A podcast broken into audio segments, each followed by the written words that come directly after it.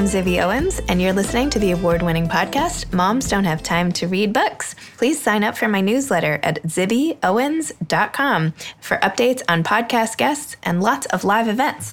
Hi, everybody. Thanks so much for listening. Um, I hope that you have had a chance to check out We Found Time, wefoundtime.com, my new online magazine. We have such amazing essays out this week, and I really hope you'll take the time to go read them or send them to friends or see what you think. And I'd love your feedback if you have any thoughts. All the essays on We Found Time are written by authors who have been on this podcast already. So it's original content and I think it's really awesome. So I really hope you'll check it out. This week's sponsor is Nene's Treats, which is my in law's crumb cake business. And it is so good. And they had gone on hiatus for a little while and they're back in business now, stronger than ever. And it's the best crumb cake in all different flavors. And you can order it on goldbelly.com. And their brand is called Nene's Treats. Nene is my husband Kyle's grandmother, N E N E apostrophe S, Nene's Treats. And you just search it on Goldbelly and they have this amazing black and white crumb cake and a regular crumb cake. And anyway, it's really delicious. And for everybody who is at home and going stir crazy, um, it will ship really quickly and fresh. And you can freeze it if you don't want to eat it right away. So, anyway, nenestreats.com or go buy it on goldbelly.com. I got to interview Rebecca Serle on her pub day, which was really, really exciting. And she was like in the best mood and bouncing from the walls. And it was before the whole coronavirus came out. And now her tour has been cut short, but I have very fond reminiscences of being able to celebrate her publication day with her publicist, Arielle Friedman, who I adore, and my husband, Kyle. And we had a great day. So try to take some of that joy away when you listen to this episode, even though now we're in a very different time. And here's her bio Rebecca Serle is the author of six books, and she's a television writer. Her latest novel in five years is the Good Morning America book club pick for March of 2020. And by the way, it was a bestseller on the New York Times list. Rebecca co developed the hit TV adaptation of her YA series Famous in Love and is also the author of The Dinner List and the YA novels The Edge of Falling and When You Were Mine. She received her MFA from the New School in New York City and currently lives in Los Angeles. Welcome, Rebecca. Thanks for coming on Moms No Time to Read Books. I'm so excited to be here with you. I this use that so much fun. Ridiculous tone of voice because it's Rebecca's pub day today for in five years, and there's like so much excitement. She's like glowing in this beautiful like yellow and white dress, and oh my gosh, there's like so much excitement in the air. So it's so fun to be here and to share this with you. I'm Aww. very happy my gosh. So you came from Good Morning America this morning. Yes. You were the Good Morning America book pick. Yes. What what was that like? Tell me like when you found out about becoming the book pick and It was pretty wild. I think the the the craziest part of the whole journey was seeing the book up in Times Square on that Jumbotron. It's just I really just pull, throws the whole thing into perspective. It was it was pretty wild. That's so cool. Yeah, that was very exciting. And just so neat, I was saying this earlier, but just so neat to see any book like yes. plastered all over Times Square and all over the billboards. Absolutely. Like a book, especially your book. Yay! so. Yeah, it's been really fun. And there we I just feel like we've had so much support and so many like great early readers and people like yourself who are just really getting behind the book. So I'm so happy. So now that we've talked about the celebration. Let's yes. go back in time. Yes. So, what, please tell listeners what In Five Years is about. In Five Years is the story of Dannie Kohan, who's a corporate lawyer living in New York City, who has a very airtight five year plan and we meet her on the day of like her big job interview, the place she's wanted to work forever. She nails the interview. That night she gets engaged to her boyfriend. Everything is going exactly according to plan. And she comes home that night and falls asleep on the couch and wakes up and lives exactly one hour, five years in the future, and wakes up in an apartment she's never been before with a man she's never met before. And then she wakes back up in her real life. Four and a half years go by, and she meets the man who was in that hour with her, and everything starts to sort of both ravel together and unravel to bring her towards that hour. Yeah, I did not see where this was going. But I mean, I did, could not predict the ending. I could not like that's what in part you you have to figure out what happens. It's like it's like a mystery almost. But that always makes me so happy because I feel like obviously I know where the books are going. Yeah. Because I, you know, in some, I'm I'm not like a super airtight planner, but in you know, in some ways, you know where books are going, and so whenever anyone tells me they're surprised by something I write, it just makes me so happy. Yeah, I really. I'm like, was. yes. Yeah, I kind yeah. of felt like a moron at the end because I was like, oh, I should have seen blah blah blah, but you could never. I mean, you could never. I don't know. Well, Makes maybe if I read it a Makes second. me very happy. so, how did you come up with the idea for this book? I've I really think that all writers are sort of interested in exploring one or two themes over and over again. And the theme that I'm really interested in exploring is the dialogue between fate and free will. Like, how much is in our control and how much is going to happen regardless of what we do? Like, how much is just predetermined in our lives? And my last novel, The Dinner List, I think was really about going back in time and kind of relitigating the past underneath that umbrella of what could we have controlled, what could we have done differently, what was always going to happen. And In Five Years is very much about like the fantasy of getting to see what's coming and how even if we can see what's coming we can't see what it will mean. Mm-hmm. so it sort of it sort of sprung out of that my interest in that theme. I think it's just the central question of the human existence i'm most interested in. And it's something i'm always trying to figure out about my own life too. Like how what do i have to do to make things happen? How much am i responsible for? And how much is me just sort of greeting whatever's unfolding in my path. Have you always wondered? Like, have you always been somebody who thinks that through? Or did, yes. did something happen that made you sort of focus more on it? Or I think I've always been somebody who really thinks it through. My first book, even my first book, When You Were Mine, was a modern retelling of Romeo and Juliet from Rosalind's perspective. So it was like looking at what like the greatest love story, but from like a different point of view. Was that always going to happen? Were they always meant to die? Could things have turned out differently? So I think I've I've always been really interested in that concept. I come from like a very sort of spiritual household. Like my mother was very into astrology when I was very young. So I think that dialogue around kind of fate and choice was something that I just grew up with. I like how you seamlessly wove in the other book titles and oh. descriptions. Oh. That was that was very deft. But it really is. I mean, I look at I look at I look at I mean, yeah, you guys should definitely check those out. But um uh but I really do see I see my work as being pretty collected in uh, like in that way. Well, it's nice to even be able to articulate that and to see the common threads. I mean, I feel like so many authors, it takes a while to figure out what their writing is about and why and what message they're trying to uncover. So I think that's really interesting you say that because I think I didn't really realize it until I was writing The Dinner List, my last book. I didn't realize that all of my books had been, I knew that I was wrestling with that, but I hadn't put together mm-hmm. that they all were really at their core about that one thing. I spoke to um, the author Dani Shapiro about mm-hmm. her latest book, Inheritance, and she was like, now that I figured this piece out about myself, I realize that every book I've ever written is the same theme yeah. and it all goes back to this. Yeah. And she's, you know, absolutely. She's very introspective and you can like, right. you can soul search, but sometimes you have to wait till they all till come they, out or something. I don't know yes. why that happens, but you can see them kind of lined and be able to like draw some conclusions. Yeah. But I think it's just an interesting phenomenon that we really kind of write the same story mm-hmm. in differing ways. Yeah. Uh, and it's almost like it's it's you know in a way it's about control right mm-hmm. because this book i mean when you start with dannie and her five year plan and i respect that you know yeah. i'm a planner yes you know i change my plans but i like to have a plan yes. which is why the current environment is sure me. sure but you know I, that i relate to that like this is what you do mm-hmm. to accomplish xyz and then it will follow yes and then but it doesn't always no. follow and so was it never going to work out or might it have worked out and you just i don't know.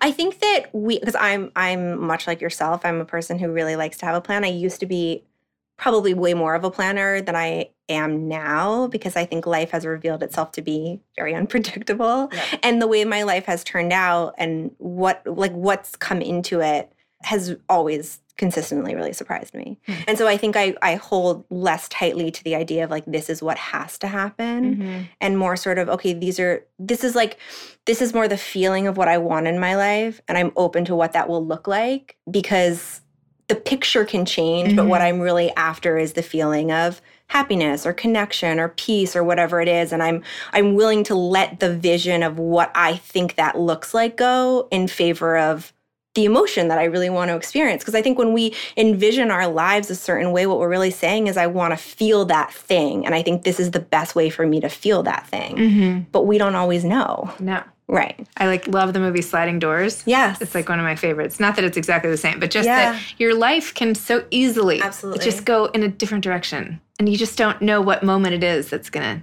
or was it all predetermined? Yeah, I don't know. I don't know. I don't know. We could talk about this all day. we could. we could. I don't know. I got to read some more books to figure it out. I can't wait till your next five books on this topic. I will be, you know, very avidly consuming them and everything. So tell me about the writing process for this book. Did it differ from your other books? Did you know from the start? Did you have your characters picked out first? Mm-hmm. Like, what was the whole process? I always start with a conceit. So for this one, it's you know, the answer to the question, where do you see yourself in five years? And then I say, okay, who do I think would be best to tell this story? Mm. And then I usually like free write for about 30, 20 to 30 pages. And then I'll stop down and think, like, okay, what are kind of like the surrounding principles of this book that I'm writing? Like, who are the characters? Where does it take place? And then where do I think the arc is going? What are some plot points that I think I have to hit? But that's as far as I really go in outlining. I'm not like a super tight, airtight outliner. I feel like, you know, people say this all the time, but I think that the best part about writing is when it feels a little bit like reading, when you also are waiting to find out what happens next. So I'm not a huge plotter. This book I wrote very quickly. This book took, took me about three and a half months to write.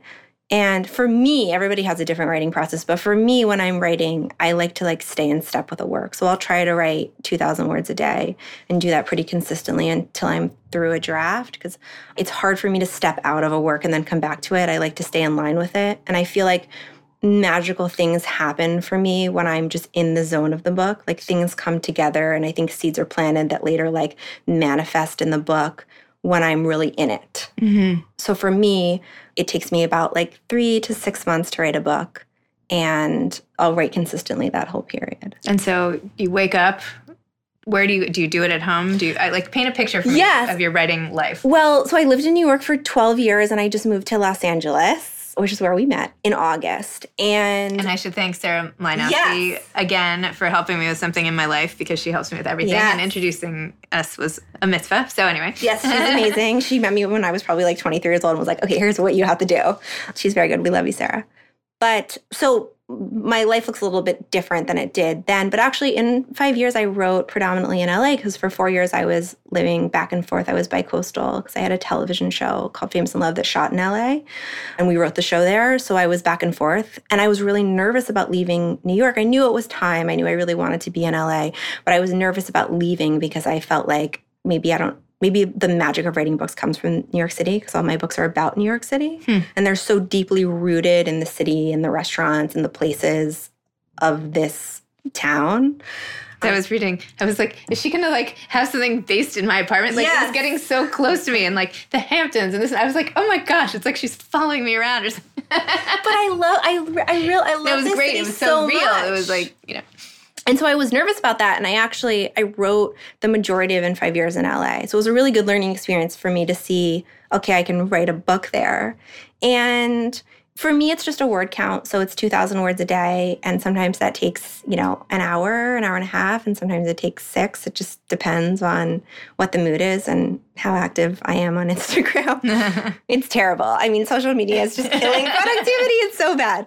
But it's really like a double edged sword because every author has to now be on Instagram Yes. pretty much. Yes. So it's like you're giving it's like it's like giving a dog like a distractible toy. This is a bad analogy. I can't think of it. But you know what I mean? It's like it's like taking my kid and putting him in a classroom and also putting like a phone in front of or like putting like a, a fidget spinner I know. and being like, okay, now focus on the teacher. Now focus on the teacher. Like no. how? It's very challenging. So I need I need to get a little bit better about like carving that out in my life and having it just be a part of it and not sort of like this net that's over all of it.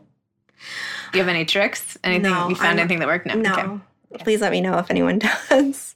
Do you, do you have the alert? Which is hilarious because it's like let me know on Instagram. Right. Let me know if you have any tips for not being on Instagram on Instagram. They're so sneaky because it's also like email. But Yeah. do you get the alert that tells you how much you've been on a day? I get the weekly alert, not the daily alert. So I put something on Instagram where it tells me after an hour, like you've been on Oh. Instagram ah. one hour today, and that's when I'm like, oh boy, That's helpful. And Time to you- put it down. Are you good at doing that after it says it? Are you good at being like, okay, this is enough?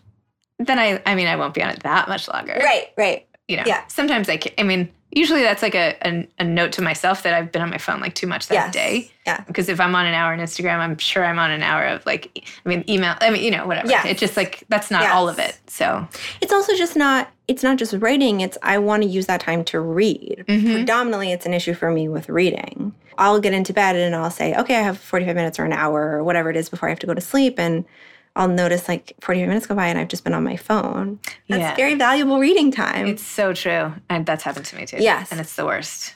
so I have to like tell myself and just be so intentional with my time. Like, you can pick up your phone, but if you spend the next 10 minutes on your phone versus the 10, think about what you could read in 10 minutes. Yes. Like, that might be enough. That might be the, the piece of the book you want to talk the most about. Like, Yes. and if you hadn't read it or if you hadn't read it then, or Yes, completely. And books can get books can both get written in tiny segments and they can also get read in tiny segments. So even if you have 10 minutes, that's still what, three pages that three, four pages that you can get through in reading. Yeah. So yes, I want to get better about finding those found moments, not just for writing, but for reading. Sometimes I try to do it like in a taxi or something. Yeah, yeah. Right? Because like Fitting it in. I mean, I'm going, you know, especially like long drives where I'm like, ugh, I don't want to go to like this meeting down here. Yeah. I'm like, well, if I read 30 pages, I might forget where I even am. Right. Although one time I did end up in the completely wrong place because I never even looked up. You never like, uh, anyway, More reading time. what do, what do you like to read? What are your favorite types of books? Um, I like to read a lot. I like to read like women's, uh, whatever we're calling it, women's upmarket literary yeah. commercial fiction. It has like twelve qualifiers, which is a whole other conversation. But I love, you know, Curtis Sittenfeld and Emma Straub. I love Sally Rooney's books last year, Normal People and Conversation with Friends. I thought they were both excellent.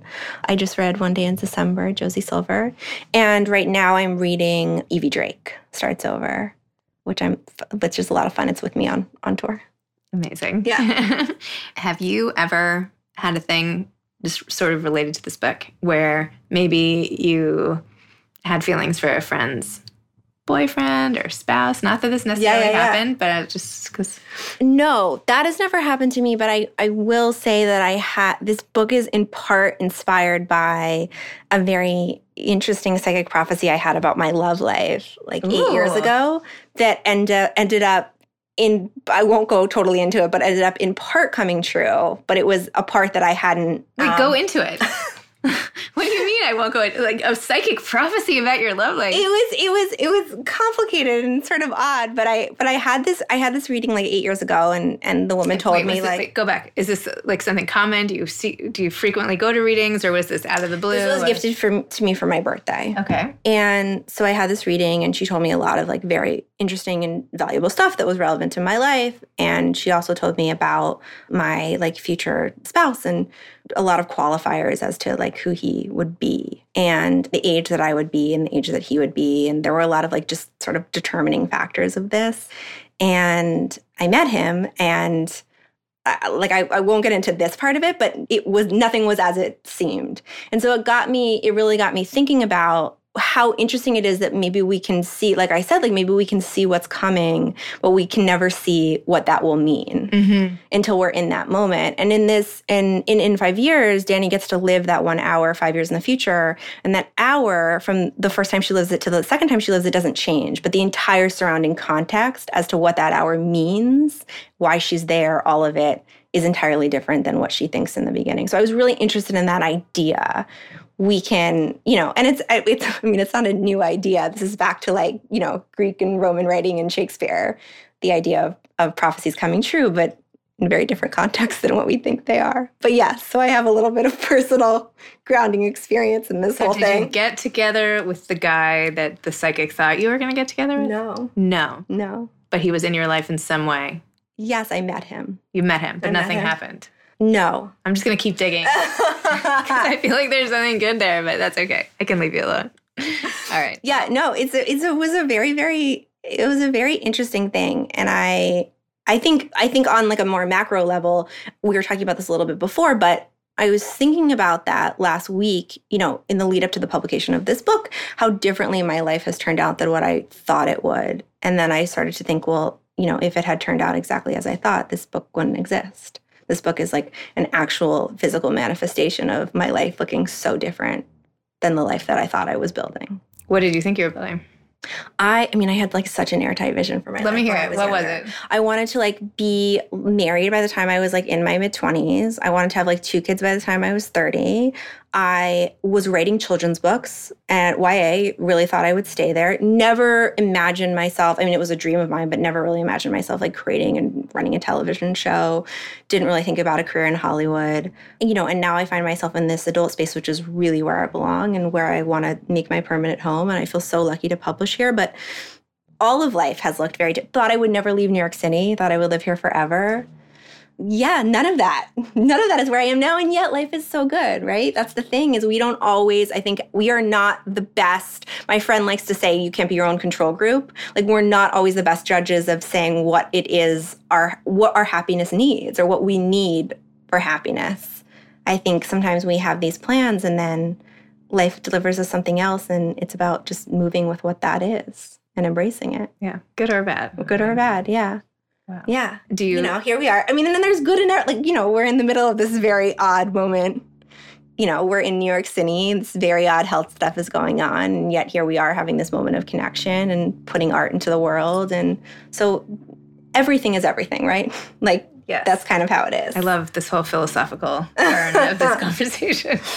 so you wrote a fantastic proposal scene with all the classic New York bells and whistles and everything.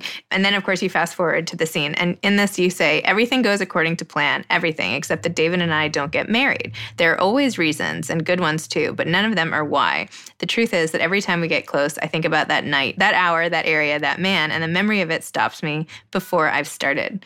What I loved about this is like sometimes we don't make decisions and we think we don't know why, but really deep down you kind of do know why, mm-hmm. and yet you don't say it. So I was just wondering, have you had that type of experience yes. in your life? I've definitely had experiences. I think I think particularly in my personal life where my brain is trying to rationalize like no this is good this makes sense this fits and yet like somewhere down in your core like when you mm-hmm. sink low into yourself there's something that just says like no it's not. You like you need to leave or you need to change or this isn't this isn't the thing. And i think that's really something that dannie's wrestling with sort of a little bit of like what's coming up from her from her inner voice versus this like very very very airtight plan that she's held to so strongly for so long. And and how those two things are talking to each other. So, yes, I very much relate to that. I think that as I've gotten older, I've gotten better at listening to the voice inside me and recognizing it for what it is and not trying to mask it or trying to pretend that it's saying something different than what it is. But, you know, I think sometimes it takes a lot of courage to listen to that voice because sometimes what that voice is saying is like change your whole life. Yes, but that's when you have to listen kind of the most, Yeah. I have to say. Yeah. Um, I know. I feel like if Dannie was a friend of mine, I would have sat her down and been like, okay, you obviously don't want to do this. It's been like four and a half years. Like, what is the deal with the wedding? I could plan it for you in like a week. You know? Let's talk about this. Right? Like, what's going on? Yes. Like, but I don't know. anyway, but to each his own, you know. Right. Even fictional characters. Five years from now, do you Mm-hmm. have any idea? Do you, and you've given up on a vision, right? yeah, I've given up on I've given up on a vision except for the way that I want to feel. Okay. So I would love to keep, you know, I would love to keep feeling really fulfilled in my career, which now what I imagine is, you know, publishing more books, creating another television show, writing my first film. But I'm not so attached to what those, like, I'm not attached to those Mhm. things. I'm more attached to the fact that I want to keep being challenged and I want to keep feeling fulfilled in my career and I want to keep feeling like I'm reaching new heights and, and challenging myself in different ways in different areas. And in my personal life, I'd love to just feel peaceful and connected and settled.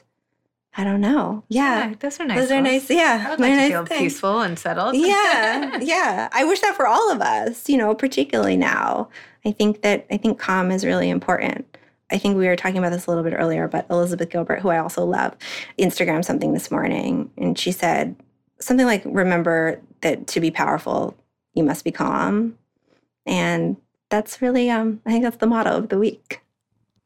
I like that. Yeah. And I'm trying now, to think, of course, to think of examples of people who are powerful but not calm. Sure. Yeah. like, you know, anyway. But I think the real, I think Yeah, but I get the power, point. The point yeah, of, yes, totally. of course. You have to stay centered. Stay centered. Be able Yes. to. Yeah. So yes, I'd like to be in five years. I'd like to be more centered. well, I like the I like the goals. I like it. Do you have any idea for your next book yet? Like, Yes, I finished a draft. oh, already. Of course, because you do them in like two minutes. Well, I, yeah, it's weird. I I tend to write a book a year, and I'll draft it pretty quickly, and then it'll take me, you know, another maybe six months to edit. So yes, I just finished a new one, um, but I haven't even really talked to my publisher about it, so I probably shouldn't talk about it here. But still in the adult space. Yeah, in the adult space, yes, it's very much On in these the, themes. It's very yes, it's very much in the vein of the dinner list, and in five years for sure. Very cool. Yeah. Do you have any advice to aspiring authors? I always say read as much as you possibly can. Like apprentice yourself to books. I think it's the best advice that anyone could give. Parrot other people's voices until you find sort of the amalgamation of them and then you that amalgamation becomes your own. That's what I did. I used to read I used to read like J.D. Salinger short stories and and it was really how I found my voice. I was a short story writer first. I went to the New School actually for my master's in fiction and I wrote magical realist short stories. Like that's what I did. And so I think apprentice yourself to books. And then I would really encourage anyone who wants to be a writer if you want to if you want to be in publishing i really do feel like getting to new york is important. And if you want to work in hollywood i think getting to la is important. I really do feel like immersing yourself in the industry that you want to be a part of being here understanding how it works and being a part of the dialogue is just is important. And then also if you have a finished manuscript going to bookstores looking in the books that you think are comps to your book seeing who represents them because agents are always th- thanked in the backs of books and then looking up their guidelines online and seeing how to submit to them is the best way to find representation. I love the acknowledgement section. Yeah. That's like my favorite part. Me too. Sometimes I love it. Sometimes I just start there. I love it. I love writing them. I love writing them. I love reading them. I think they're so intimate and personal. And it's also such a nice way to end a book and getting like a little taste of the author's world after you've just finished their make believe one. Totally. Yeah. I feel that's my whole like I feel like when you know the author more, yeah, informs your reading of the book makes it deeper.